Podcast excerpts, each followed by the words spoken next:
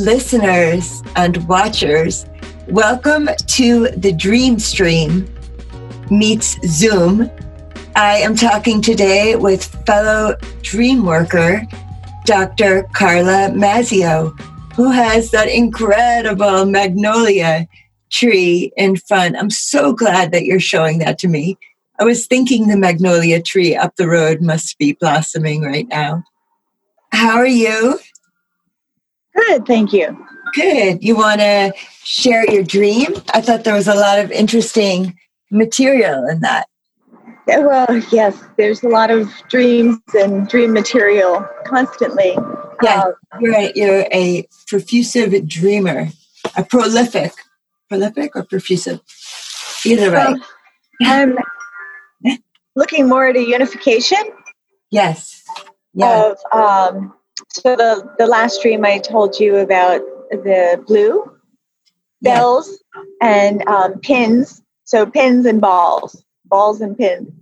Okay. Unification. To me, it reminds me of the snake dream, of the double-headed snake, one pink, one blue. Unification of Democrats and Republicans for one cause. Right. Uh, that's interesting.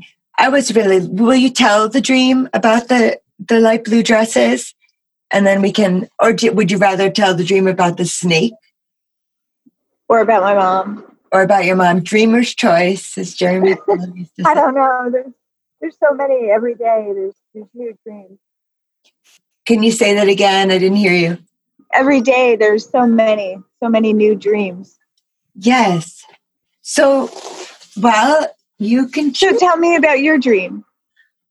You know i my dreams are are are seldom because my medicine is medical marijuana and i find the thc leads me to forget my dreams. Um, but i realize i'm dreaming i realize i'm dreaming throughout the night. I think i've had a lot of dreams about gatherings of people. You know i think i'm I must be lonely. but there's always like a gathering of people, and um, they seem to always take place in familiar uh, places, like my in my my uh, dreamscape. It's uh, very always a, a shore house on the sands, or which is an interesting metaphor. That I would like to explore that maybe. A house was built on the sands which is, I think that's a proverb, you know, about like don't build your house on sand. So, yeah, look at that gorgeous tree. Ooh, the wind. So tell me your dream, miss. Oh, um, I know That's... you sent me. Um, the thing is, you have funny editing. What do I have? Funny editing sometimes. Very I, selective editing. Uh, okay.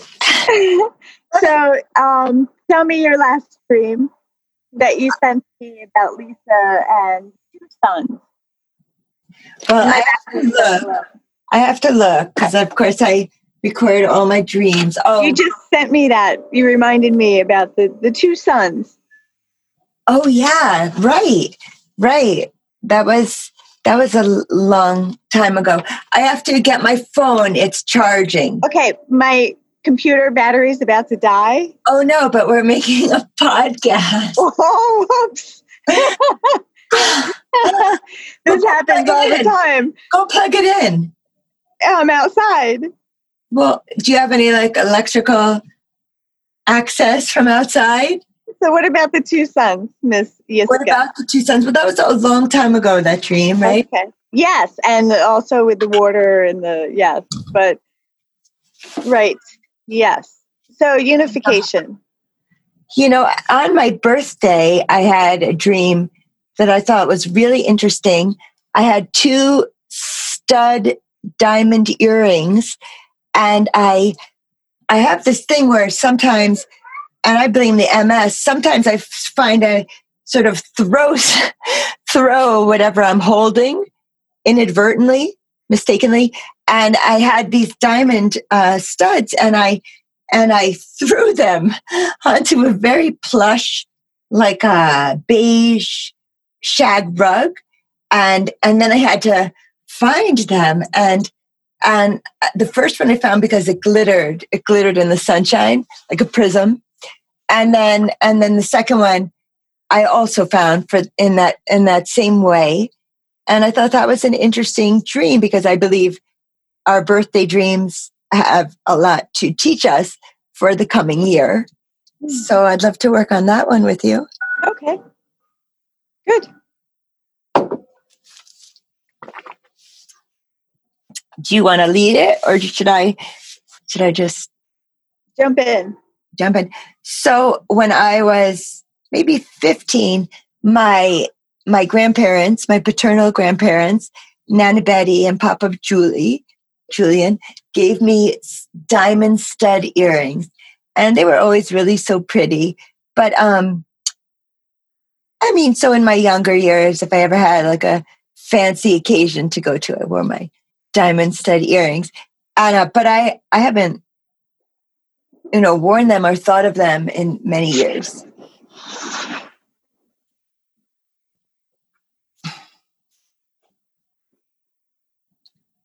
So yeah. And uh, as far as as far as the shag rug, so I I just bought my my little boy a um well I didn't buy it my my father and stepmother paid for it but a um, bunk bed from Wayfair you know that furniture place Wayfair but I, I watch a lot of links on YouTube and I always see commercials for like a shag rug different shag pile height you know at at Wayfair. So um, I don't know. That's my association with the shag rug. Oh, look at Max. It's Velvet Dog. So um, yeah, and I and I'm very glad that I, I do find them. And I think it's significant that I find them because the sun is like ref- refracting, like glittering, glittering on them, prism like. So that's how I find them. So something about uh, my my hope for myself in this my 50th year is that I I can like bring down a lot of light. I can bring a lot of light into my life and our world. What do you think, Carla? I think you should talk about the two sons. The older dream? Yes. Um, well, can you help remind me? I think that. All right. What about the Obama PT? The P. Okay. you never wanted that one. Oh, right. You lost that one. That's we lost like six months of our work. I'm sorry. It's taken me a long technological learning curve to like get this going. So, um, so, well, I had a dream. So I do PT, I do physical therapy because I have MS, and I've been to various different physical therapists. And um, I had a dream that Obama, President Obama, was my physical therapist, and he was showing me different exercises that I should work on every day to strengthen myself. And um, the association that brings me to is I, I've had many dreams. We talked about all our political dreams, Carla. I've had many dreams about Obama, but in in like more memorable ones, I mean not many, maybe three. You know, in a more memorable one, my my hand is around his back, like I really feel the the muscles in his back. And a friend had um, interpreted that as you've got his back or something. it was really cool. But um what about the the four? What about what? Never mind. I didn't hear you. I think there was more to it. The I see I don't remember. These are all older dreams.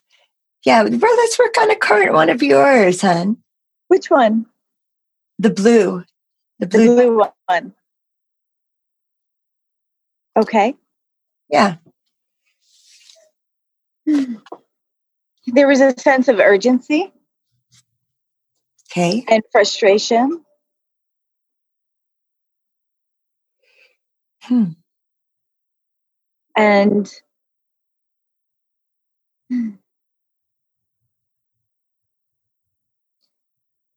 we were given gifts of bags. They were gifts in a bag. And opening the bag, they were dresses and they were vibrant blue. Hmm. And we were in a school like auditorium. There was a folk band. And not that many people were attending, but, and many women, um, they were given the gifts, just the women. They didn't open their bag. They weren't that interested, but a few of us did. I did. And I was very excited to pull out this dress.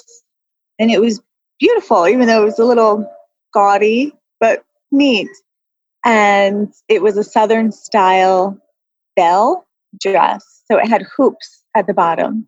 Ah. And a few of us decided, myself and two others, to go up on stage and sing before it ended.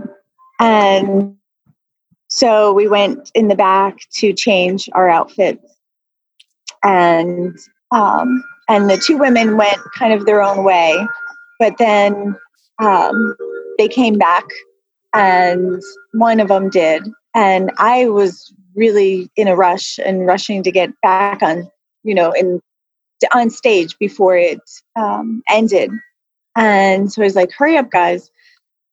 And so we got out there, and I think it was just myself and one other woman, and um, the song was just about over, which was um, sad. And so I was hoping they would sing another song because we were just just getting up there and with our special hoop dresses on.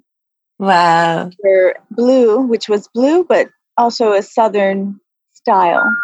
Yes. Wow. How did you feel when you woke up from this dream? Um, well, I had a, a series of three that night. Um, Would so, Share the other ones too? and I'm having so many dreams every night. Uh, so the the sense was uh, urgency. It was urgency, Yes. and um, then the next dream had to do with um, having to go uh, at a train station, and I had to go to New York City. Hmm. and um, I was talking with the conduct, not a conductor, but he was like the the ticket agent, Okay. and he was a really nice big black man. And so we were just chatting, and I had this small pouch, small bag that I had to go through of items to take with me. Only a few items I could take, and it was jewelry um, and some makeup. One um, one thing were were pins, and I didn't really like them. They were 80s style pins. There was a pewter pin, which I didn't mention, which was a long, um, sharper object, but with a decorative um, style. It was pewter silver, was, I remember that those style pins. and it had kind of a floral arrangement on top. Yeah. Um, and I liked that one the best, but I wouldn't be able to conceal it well, so I couldn't choose that one. Um, so Why then it you have to get I'm sorry. Why would you So have then it just left two other pins, which were very abstract 1980s style pins. Okay. And um, I had to conceal it on the train so I wouldn't be arrested Oh, okay. or something. Um, But which is that was it a feeling that that made you more vulnerable? the pin, um, the pin was, yes, that it was a dual purpose, that it had to be um, decorative but also protective. Yes.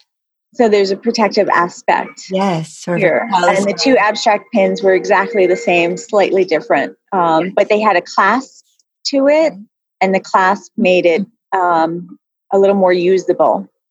Okay. So then there was also um, a little lipstick mirror case uh, that was my mother's. And Wow. that was really beautiful. It was antique. And the pewter pin was probably decades ago from the, I'm going to say 30s, 40s, maybe even 20s. Okay. This was probably 40s. Uh, and it was still fresh though, it wasn't old. So I said, that I'm definitely taking. And I was still debating between the two, um, uh, the two pins, as your cat. so then, um, so then there was something. I was talking with the ticket agent, and I'm in this rush. I had to go so I wouldn't miss the train. And something happened with him, maybe his girlfriend, something, but he walked along the, the side corridor, corridor hallway and um, vomited. And then a young um, boy came on, um, came into the area. So he came onto the stage. I just call it stage, dream stage. Yeah. And then the dream shifted to being in a theater slash bowling alley. And it was a bit of a, um, well, I had a team. I was on a team. Okay. And it was really a nice team, um, but they were dropping all the balls. They were dropping the balls sorely and gutter balls. And I'm like, come on, guys.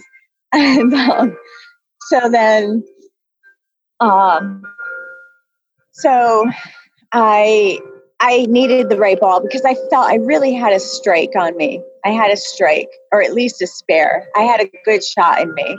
Okay. And I just needed the right ball. And I was trying the different balls that were there. One was too light, it was like for kids, and one was for a man's hand, the holes were too big. And so I was searching around. And um, and then a little frustrated because people were you know they were it turned into like a bar scene. And it was nice to see everyone. It was like a high school reunion. And that was sweet and fun and festive but um, there was other urgent matters kind of to attend to in a sense um, of of the game at hand. Um, and so i was looking for for the right bowling ball. And you said three dreams? Make three? Oh i lost you carla. Are you are you gone now? I think her her computer must have lost charge we'll come back to this perhaps. Okay. I should just have this as a dream stream because why not? so uh, we'll we'll explore Carla's dreams more later. And as far as my dream for my 50th year, I'm gonna, as as I often talk about, the Talmud teaches that a dream follows its interpretation. So I always like to interpret things in a more positive way. Um, and so I'm going to interpret that to mean, you know, bringing the light down, bringing the light down to the earth. I pray to, you know, bring more light down. So, um, and I also wanted to share a poem. So I will. So this poem is called The Old Women in My Family. And it's really a Passover poem. So I want to wish you all happy spring holidays, uh, festive Pesach to you, and a happy Easter to you, and all all of the holidays for rebirth. It's called "The Old Women in My Family" by Yiskah Koock.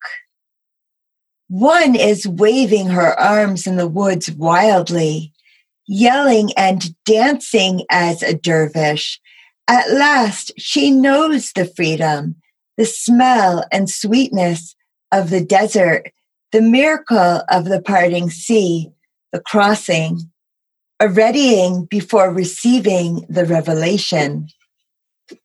The other joins me at the garden fence.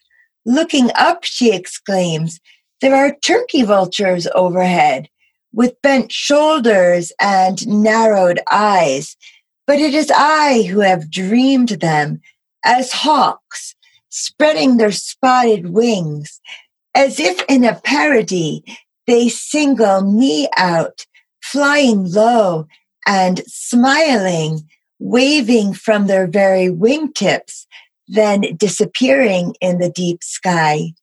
When their shadows pass, we're delighted to witness the little fan-tailed hen proudly march out from the porch with eight new chicks behind. She makes throaty sounds as they gather under her, peeping. The boy comes back from the chicken coop with 16 fresh eggs and a wide, toothless grin. Yes, that is nice, says the old lady, barefoot behind him. But I'm so happy about the hatchlings. I'm going to call the president. The president of what? I ask. The president of the whole world, she returns. Wouldn't it be more grand to tell the king? Her sister winks in agreement and gratitude. We give praise unto just all this. So I hope you enjoyed, listeners, and we'll see you at the next episode. Until we meet again.